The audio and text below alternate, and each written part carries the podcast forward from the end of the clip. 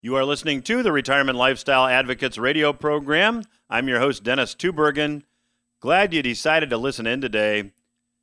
Joining me on today's program in the second and third segments is returning guest to the program, Mr. Lawrence W. Reed. Many of you probably recognize uh, Larry's name as the Chairman Emeritus of the Foundation for Economic Education. Uh, FEE.org is the website. Uh, I certainly am a big fan of their work and would encourage you to check it out. Larry, though, is on the program today for a bit of a different reason. Larry has just released a book with a very, I'll say, provocative and certainly thought provoking title. The title of the book is Was Jesus a Socialist? Was Jesus a Socialist? And I had the pleasure of reading Larry's book in its entirety before I interviewed him. And I think you're going to appreciate the perspective that Larry uh, brings to this discussion. And that is again in segments two and three of today's program. Well, the Federal Reserve, which is the nation's central bank, is a little more than two weeks into its program of buying private sector corporate bonds. And of course, the Fed, whenever they buy anything, prints the money to do so. They print money digitally, obviously.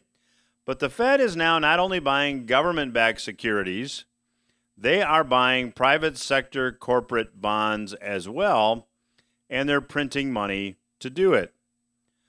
So we are in uncharted territory, economically speaking. And we have extremes we have private sector debt levels that are at record highs, and we have money printing taking place at levels never before seen. That said, I believe the most important analysis that I can provide to my clients and the listeners to, on this radio program is the ongoing question of which of these extremes will be the dominant force. In other words, Will we have severe deflation as a result of debt excesses? Or, on the other hand, will there be inflation or even hyperinflation because of massive money printing? And in light of these two extremes, uh, I have a book that was released this past week. I've been talking about it for a couple weeks. The book is titled Revenue Sourcing The Retirement Planning Strategy for the Post Pandemic Economy. The book was actually posted on Amazon this past week, and within 24 hours, it was a number one new release in the economics sector. So I'm very grateful and humbled and flattered by all the support. Now, for those of you that would like a copy of the revenue sourcing book, we have an official two hour launch taking place Monday, June 1 from 5 p.m. to 7 p.m. And if you go to the to Amazon's website and just type in revenue sourcing, or if you go to retirementlifestyleadvocates.com forward slash books, that's plural books, retirementlifestyleadvocates.com forward slash books, there will be instructions there as to how you can get a print copy of the book. If between 5 and 7 p.m. on June 1, you go buy the Kindle version of the book, specially priced during that time frame for 99 cents, and you spend the 99 cents to get the Kindle version of the book and you email the receipt to us as we outline at retirementlifestyleadvocates.com slash forward slash books, we'll send you a signed print copy of the book. So between 5 p.m. and 7 p.m. on Monday, June 1, go spend 99 cents on the Kindle version of the book, send us your receipt, and you'll get a signed print copy of the book sent to you. And again, if you'd like more information, visit retirementlifestyleadvocates.com forward slash books. Now, digging back into this deflation inflation discussion, there's certainly a lot of evidence to support both outcomes. And in an ideal world, if we knew which outcome was going to be the ultimate outcome, it would make planning your investment strategy a whole lot easier. But we don't precisely know what this outcome will be. There is a lot of evidence to support the deflation side of the argument at the moment. Many of you probably saw within the past week and a half or so, rental car giant Hertz filed for bankruptcy protection and they began to downsize their fleet of automobiles. Well, this is certainly a deflationary force as the company is flooding the already saturated used car market with still more inventory. In fact, according to Market Watch, used car prices fell more than 12% in April from the prior year April. So, in other words, from April of 2019, when comparing that month to April of 2020, car prices have fallen, used car prices have fallen 12%. That's a huge decline, and that is obviously deflationary. Bloomberg reported retail landlords are sending out thousands of default notices to their tenants who are unable to pay rent. And many retailers have filed for bankruptcy protection already in 2020, including the Sherman Retail Group, Lucky's Market, Earth Fare, Noah's Event Venue, Pier 1, Art Van Furniture, Modell's Sporting Goods, Food First, uh, True Religion, J. Crew, Neiman Marcus, Stage Stores, Garden Fresh Restaurants, and J.C. Penney. That's all very deflationary. Now, we use these terms a lot without maybe understanding what they actually mean, technically defined. Deflation, technically and correctly defined, is a contraction of the money supply. See, in today's economy, money is loaned into existence. Bankers loan money into existence. That means that money is debt. Well, it takes a little bit of thinking to get your head around that idea. Once you come to grips with the fact that money is debt, it makes perfect sense that when debt levels get too high and defaults on debt occur, the outcome is deflation. Now, a symptom of deflation is that prices drop. And when prices drop, like the car example that I just shared with you, consumers tend to delay spending. And that's a cycle that feeds on itself. The more prices drop, the more consumers wait to spend money, and that has a devastating economic impact on a consumer spending uh, dependent economy like the economy of the United States. Our economy is dependent more than 70% on you and I going out and spending money. And with 30 million plus people now newly unemployed, it's likely these deflationary forces are going to be pretty strong in the near term. Now, the opposite of deflation is inflation, and that's defined as an expansion of the money supply.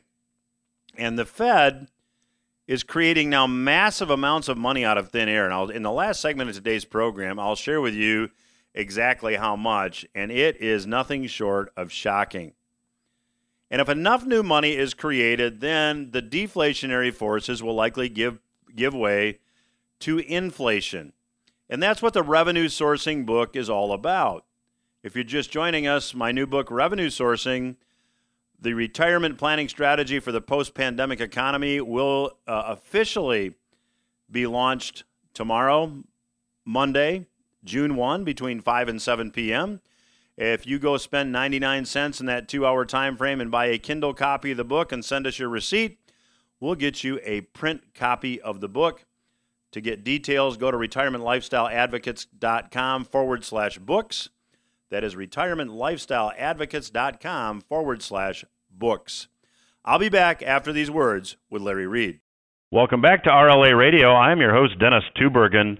Joining me on today's program is returning guest, Mr. Lawrence W. Reed. Uh, Larry actually has just published a book, Was Jesus a Socialist? It's a topic that we have uh, I think discussed a couple of years ago, but the book is terrific. I would encourage you to uh, pick it up.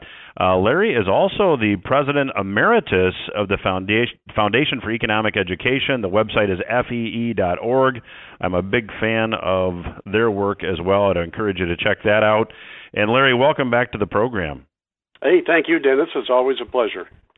So, Larry, this is um, I think, a rather potentially anyway controversial topic, and um, the book is opened with several quotes, and in the interest of time, I won't uh, go into all of them. But uh, Lawrence O'Donnell said to the question of what would Jesus take, the answer is everything, not 35%, not 39.6%, 100%. And there are other quotes echoing the same sentiment.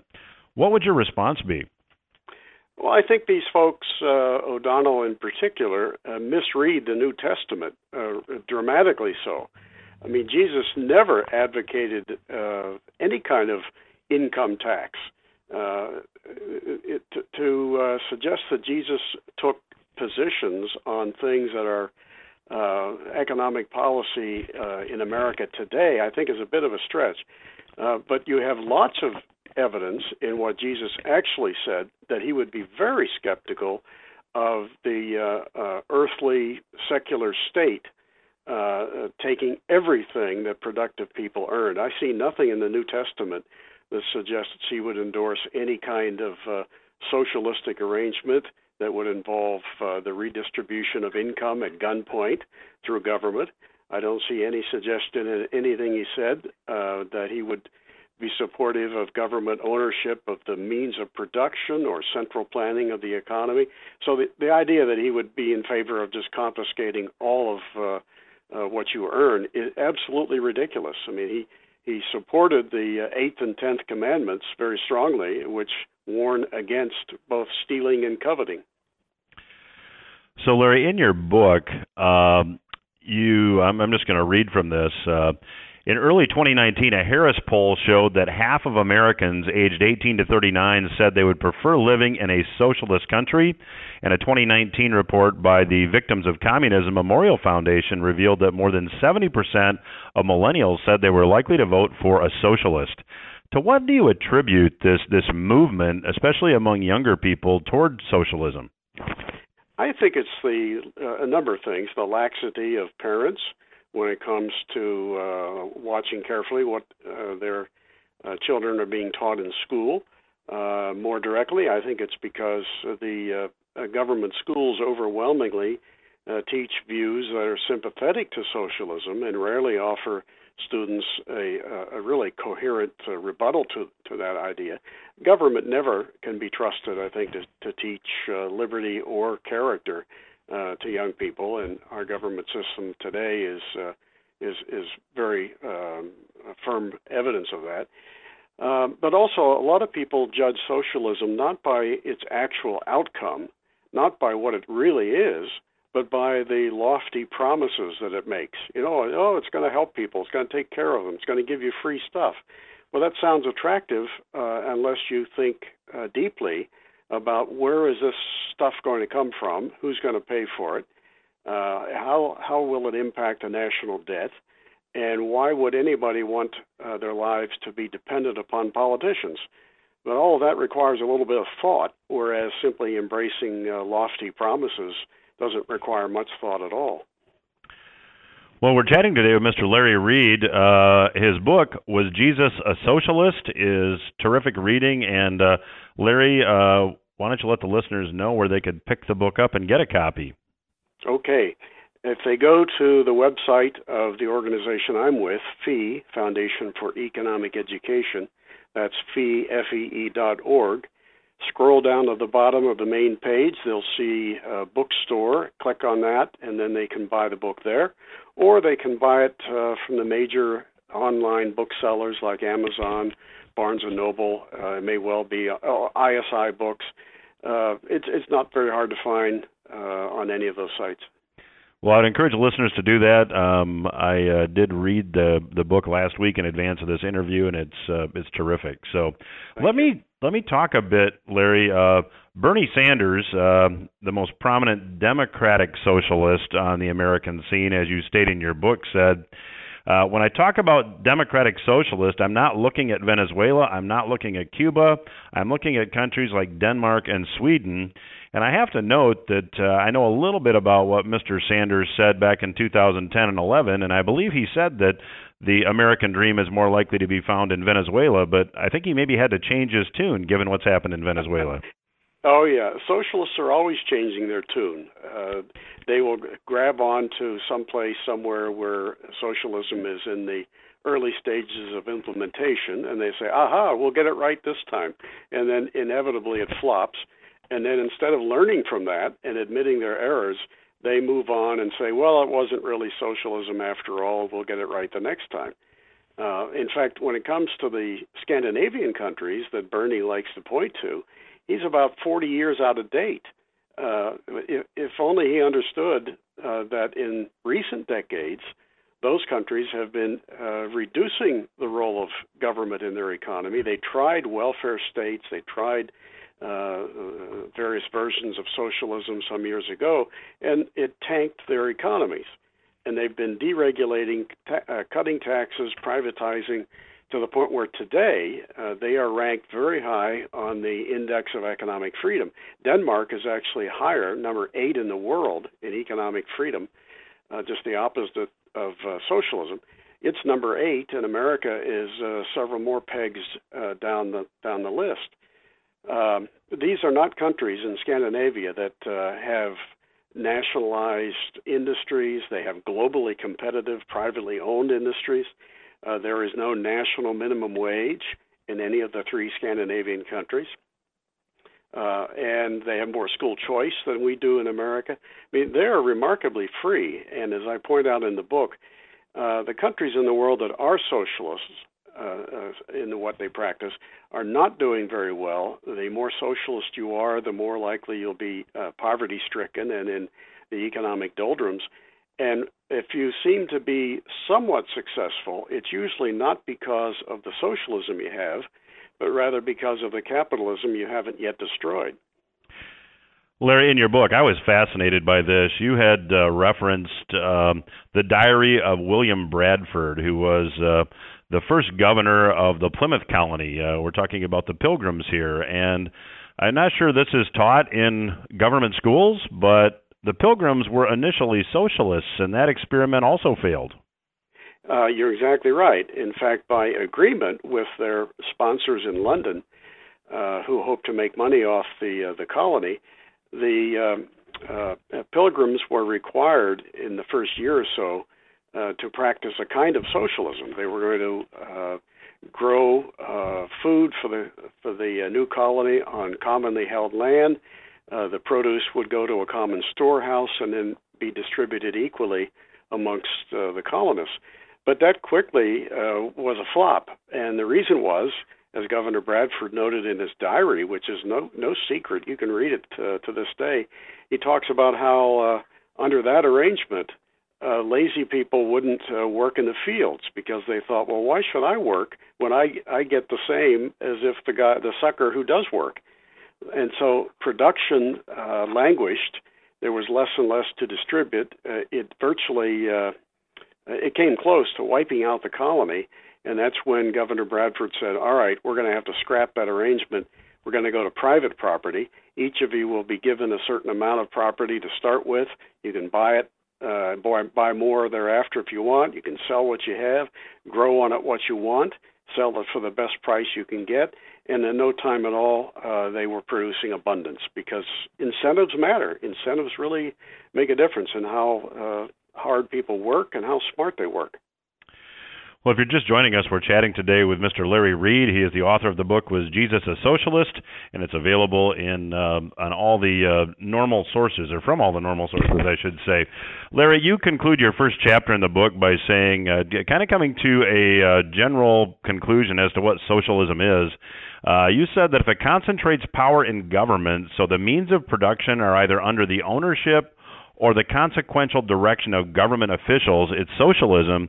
And as I read that, I was thinking about, you know, we've got the coronavirus situation, and when you look at the CARES Act and, and a lot of the, the, the policy response to this uh, situation, it strikes me that we're moving uh, markedly in that direction. What's your take? Yeah, Americans, I think, have got a, a big taste of uh, socialism in this coronavirus uh, pandemic. In the sense that government has come in and has uh, uh, closed businesses down, uh, enforced uh, social distancing rules, and so forth. It is, is a, it is a kind of central planning, top-down uh, directives, uh, mandates, and what have you, which look very much like uh, a socialist system. Now, time will tell what the full verdict on this is going to be, but it seems to me the uh, rising evidence is uh, suggesting that the lockdowns were not as effective as we first thought, and that, uh, in fact, they may have uh, uh, killed more people than the virus itself. And then the, uh, to top it all off, you've got so many of these crazy directives coming from government that you have to wonder where did they come up with this idea? Uh, when governors like Cuomo and uh, uh, others in uh, uh, New Jersey and Minnesota and California, Illinois, have um, ordered uh, COVID 19 patients into nursing homes uh, where uh, they then spread the disease and, and killed thousands of nursing home residents. Uh, Americans should look at that and say, hmm, you know, when government takes a command uh, over the economy, commanding lead, uh, you, we shouldn't just sit back and say, oh, it's wise, it's smart, it will do the right thing. Uh, it, uh, you know, I think in the end we're going to look back on this and say there were a lot of things that government did that were very counterproductive. Well, Larry, let's jump in and talk a bit about uh, one of the central topics of the book. And uh, uh, in the second chapter of the book, you uh, you you relate the three parables that uh, Jesus told, and the parable of the talents I thought was uh, was very representative of Jesus being anti-socialist. Yeah, absolutely. In fact, in the parable of the talents he comes to a conclusion that uh, uh, no socialist uh, uh, would ever say or or ever come to. In, the story involves a man who is leaving his estate for a time, and he calls three men together and he says, "Look, I'm going to give you guys uh, a good portion of uh, what I've got to, to safeguard while I'm away, and then we'll uh, talk about it when I get back and see what you've done with it."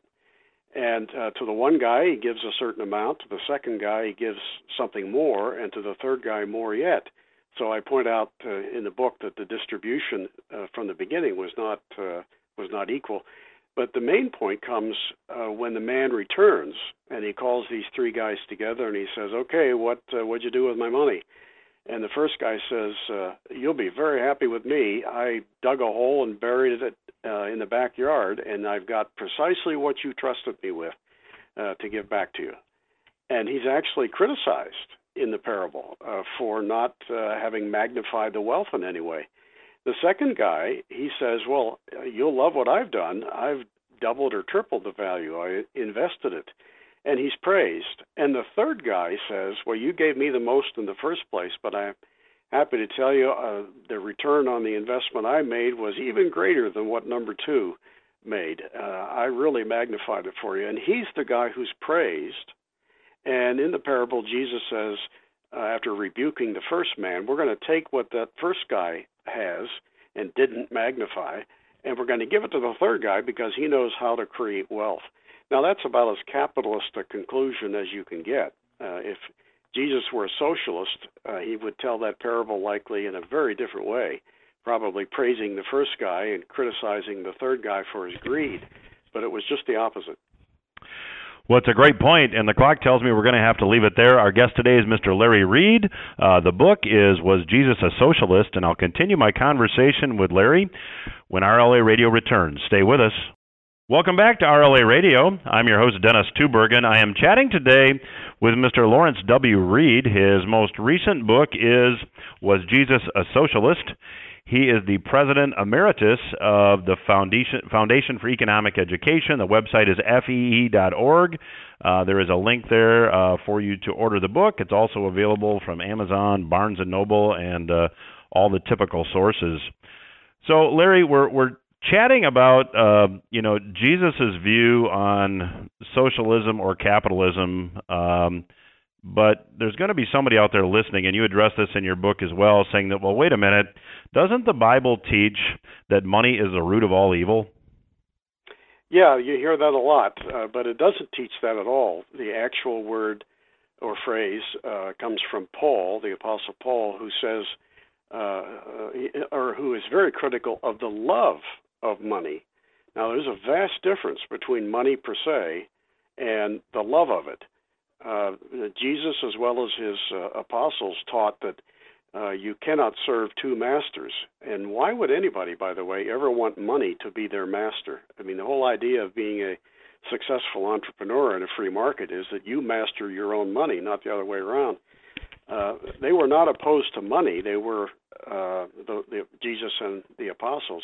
What they were uh, uh, cautioning against was the love of it, the worship of it, uh, the the uh, putting of money ahead of your love of God, uh, allowing money to corrupt you, which it does in many cases. I mean, how many times have we seen people who uh, come into some uh, quick wealth? Uh, maybe uh, they win the lottery, or they uh, they're in uh, Hollywood, or music, or athletics, and uh, they get rich quick. And uh, you know, some some number of them, I don't know whether it's a majority or not, but it's a substantial minority at the least. Some number of people who fall into quick and uh, quick wealth uh, can't handle it. It corrupts them, and they come to worship it. And that's what Jesus and the apostles are warning against, not money itself.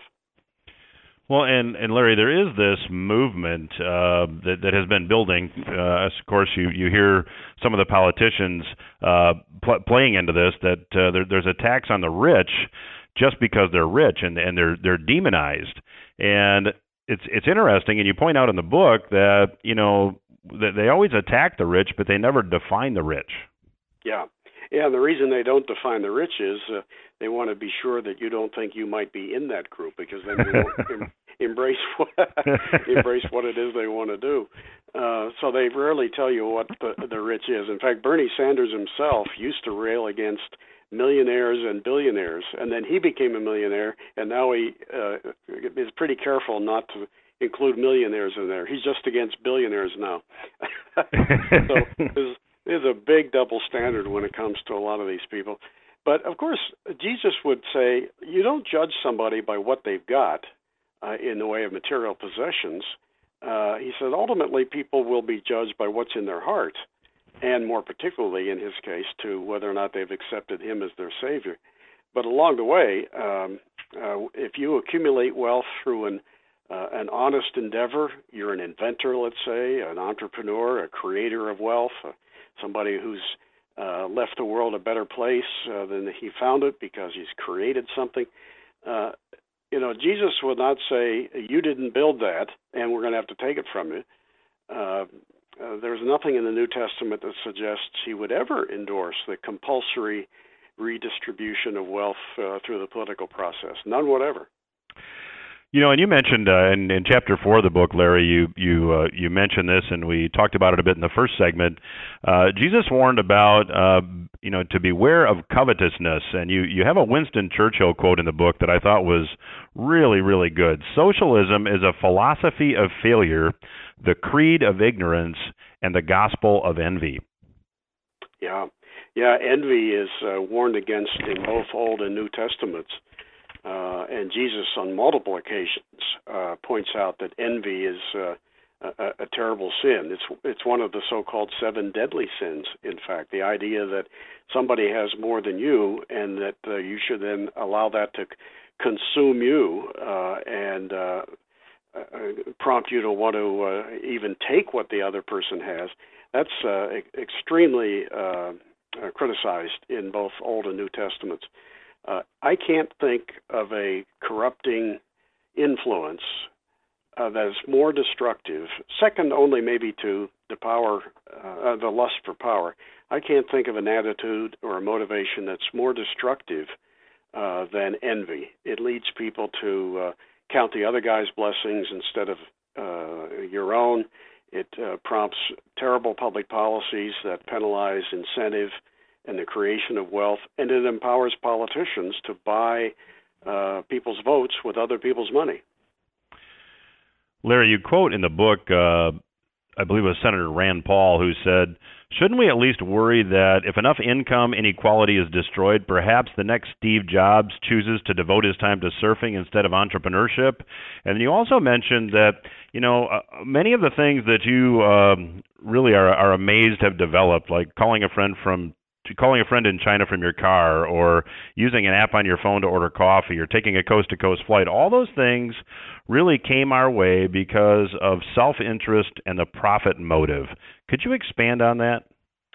Yeah, the profit motive uh, often comes under attack by socialists, but uh, unfortunately, they uh, miss the mark because it's the profit motive as much as anything, more than anything else, I would argue, that uh, what prompts people to take risks, to create wealth, to hire people, uh, uh, as opposed to just sitting back and hoping somebody else will do it all for them.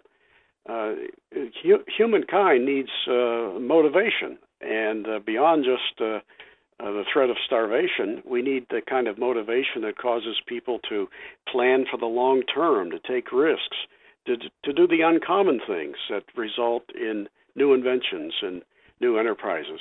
And not everybody can do that. Uh, but if we start penalizing penalizing the people who uh, do know how to do that, then uh, there's going to be less for all of us. That, that's a that's a prescription for dividing the pie, uh, a pie that will continue to shrink, as opposed to baking a bigger pie uh, in which everybody then can have a bigger slice. So let's talk, Larry, a bit about taxes, and you address this in your book. Um, Jesus uh, talked about, you know, render unto God what is God's, and render what unto Caesar what is Caesar's. And you talk about the fact that that is sometimes maybe taken a bit out of context.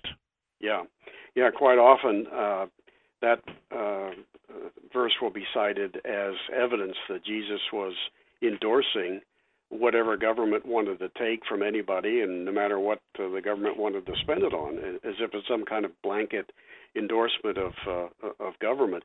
But note how clever Jesus' response was when the Pharisees, who were trying to trick him, uh, said, uh, "Look at this coin. Uh, whose is that? Who should should we pay this uh, tax that Caesar is demanding? Uh, who's who uh, does this coin belong to?"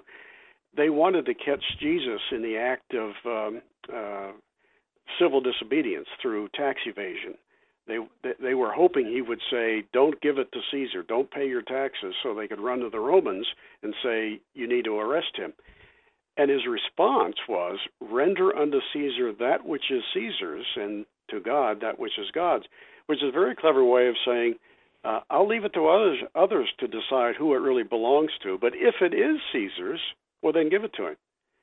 Uh, but he left it to you to decide whether or not it truly was. So you, and even an anarchist uh, could accept what Jesus said, and then argue from there that uh, you know, in, in the case of an anarchist, that there should be no government. Others would say. Uh, uh, he simply left it to the rest of us to decide how big government ought to be. He had his mind on other things, uh, far more important, um, uh, the hereafter and where your heart and where your soul was, for instance. Larry, in the book, um, you you talk. Uh, I'm just going to read from the book. You said Jesus knew firsthand that government power can easily be excessive and evil. Shortly after his birth, his family was on the run from authorities. 33 years later, he was killed by a government in cahoots with corrupt religious officials. Uh, I think that's a fact that really uh, maybe uh, a lot of even Christians aren't aware of.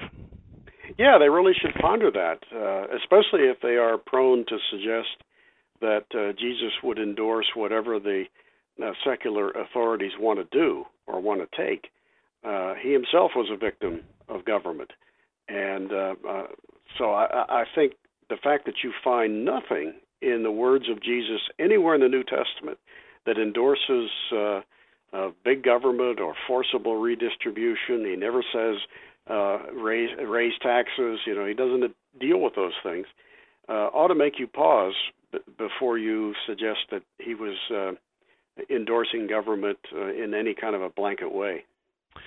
Well, I think we have time for one more question, Larry. The the book again is Was Jesus a Socialist? Uh, the author is Lawrence W. Reed. We're chatting with Mr. Reed on today's program. And and Larry, you say in the book, even if we were all magically made equal in wealth tonight, we'd be unequal in the morning because we're all going to make different choices with our wealth. And I thought that was a really profound point that, you know, maybe the, the those that lean towards socialism should consider. Yeah, they talk a lot about equality, and certainly when it comes to equality before the law, we should all support that. The idea that the law should be impartial in its application. But the idea that we should be economically equal just runs uh, afoul of basic human nature. We are not the same, one person to another. We are different in terms of uh, the, uh, our savings. If we were all given the same amount of wealth tonight, uh, that suddenly would be different within hours because some would save it, some would spend it. We're different in terms of our talents and what they can command in the marketplace. We're different in terms of even when we recognize what our best talent is. And we're also different in terms of our willingness to work, to take risks, uh, to create wealth. Uh, so why should we expect expect the outcomes of what we do in the marketplace to be the same if people from the word go are not the same? We are different. No two people who have ever lived on this planet have been precisely the same. Well, that's a great place to leave it. Our guest today has been Mr. Larry Reed. His book is Was Jesus a Socialist? Uh, you can go to fee.org to get a copy or visit Amazon or Barnes & Noble. Larry, always a pleasure to chat with you. Love to have you back down the road. Thank you for joining us today. Hey, thank you, Dennis. I really appreciate it. We'll return after these words. Welcome back to the RLA radio program. I'm your host, Dennis Tubbergen, and thanks again to Mr. Larry Reed for joining us on today's program. You know, the revenue sourcing book actually uh, appeared on Amazon last week, and I'm flattered that within 24 hours it was a number one new release in the economics category. And the revenue sourcing book has a subtitle of the retirement planning strategy for the post pandemic economy. And the reason I wrote revenue sourcing is that we are facing extremes in monetary policy. We have massive amounts of money being created by the Fed. At the same time, we have huge levels of bankruptcies, which will be deflationary. Now, will the Fed keep printing money? At some point, will all this money printing create inflation or hyperinflation? And well, will the deflation that we're now feeling in many parts of the economy give way to inflation or hyperinflation? Well, I think to answer that question, it's important to take a look at how much money the U.S. government is spending. Now, listen to this. The Treasury recently announced that it would need to sell $2.99 trillion in new government debt in the third quarter of this fiscal year to finance the programs already passed. So the Treasury, the U.S. government, in the third quarter of this year, needs to find buyers for, let's just say, $3 trillion in new debt. In other words, the government to finance all the money they're spending, all this stimulus, the existing budget deficit, they've got to find someone to loan the U.S. government $3 trillion. Now, that's in one quarter of this year. Now, to put that into perspective, Japan and China together own about 2.2 to 2.3 trillion in US government debt. So the Treasury needs to find a lender for six to seven hundred billion dollars more than the total amount of money the United States owns China and Japan. Now, this new debt issue these new debt issues, I should say, of $3 trillion come after new debt of about 1.5 trillion was issued during the first two quarters of the fiscal year. What does that mean? The national debt will increase at least $5 trillion if no additional stimulus packages are passed. I don't need to point out to our savvy listeners that this is an election year, and what are the chances there will be no additional stimulus. Now, the Federal Reserve has really been the only buyer of U.S. government debt. Now, where are they getting the money to buy the debt? The same place the Fed always gets money. They print currency digitally. Maybe some of you saw Fed Chair Jerome Powell recently on 60 Minutes, and he admitted that the Fed just creates money digitally. They're just printing money, and there's no limit, according to Mr. Powell, as to the amount of money that they can create. Well, we have reached the point globally that nearly all debt is being financed by newly printed money. The term for that is the debt is being monetized. So the entire world now, for the most part, is embracing Banana Republic monetary policies. Now, as I have stated many times, moving ahead, I believe there will have to be strong inflationary forces at work because of all this money printing, but there will also be strong deflationary forces due to debt excesses. And it's imperative be, to be prepared for each outcome. That's what the revenue sourcing book teaches you to do in this post pandemic economy. I believe, as I said, that short term we will see deflationary forces in many parts of the economy. In fact, we're already seeing them. However, at some point, should money printing of this magnitude continue, the deflation, I believe, will have to give way to inflation or hyperinflation. Now, the tipping point for inflation to appear in earnest is when the Fed has pumped so much money into the system that people begin to expect higher prices. That's exactly the opposite of the price expectations for deflation. As I talked about in the first segment of today's program, deflation is a contraction of the money supply, and a symptom of deflation is delayed spending by consumers because prices drop. I want to buy a new dining room table, but the prices have been falling, so let me wait. I think they'll go lower. That is a vicious cycle that feeds on itself. Inflation, on the other hand, has exactly the opposite expectation from the standpoint of a consumer. See, when this inflation tipping point is reached and consumers now expect higher prices, their behavior does a 180 degree turn from their behavior during a deflationary environment. They now begin to spend money faster to avoid paying higher prices for the items that they desire. And this pattern also feeds on itself. This spending pattern has inflation creating more inflation. Now, at this point, I'm of the opinion that we'll, that we will see deflation in the near term, followed by inflation in the long term, unless the Fed changes course. But that seems also highly unlikely at this point under current Fed leadership. And the best way to protect yourself, I believe, is to use the revenue sourcing two bucket approach. And if you're just joining us, let me once again point out that the book Revenue Sourcing, uh, the retirement planning strategy for the post pandemic economy, is now available on Amazon. And if you visit Amazon Monday, June 1, between 5 and 7 p.m., and buy the Kindle version of the book for the special price of 99 cents, and send us a copy of your receipt, you'll get an autographed print copy of the book, and we'll get that out in the mail to you right away. So, again, if you'd like more information about that, go to retirementlifestyleadvocates.com forward slash books. That's books plural. Retirementlifestyleadvocates.com forward slash books. Also at retirementlifestyleadvocates.com, you can subscribe to our Portfolio Watch newsletter. That newsletter is free. It is delivered via email every Monday at 5 p.m. Uh, we don't send you lots of emails. We don't share your information. We certainly respect our relationship. Uh, if you decide to go to retirementlifestyleadvocates.com and subscribe to the newsletter, uh, you'll just get that email from us every Monday at 5.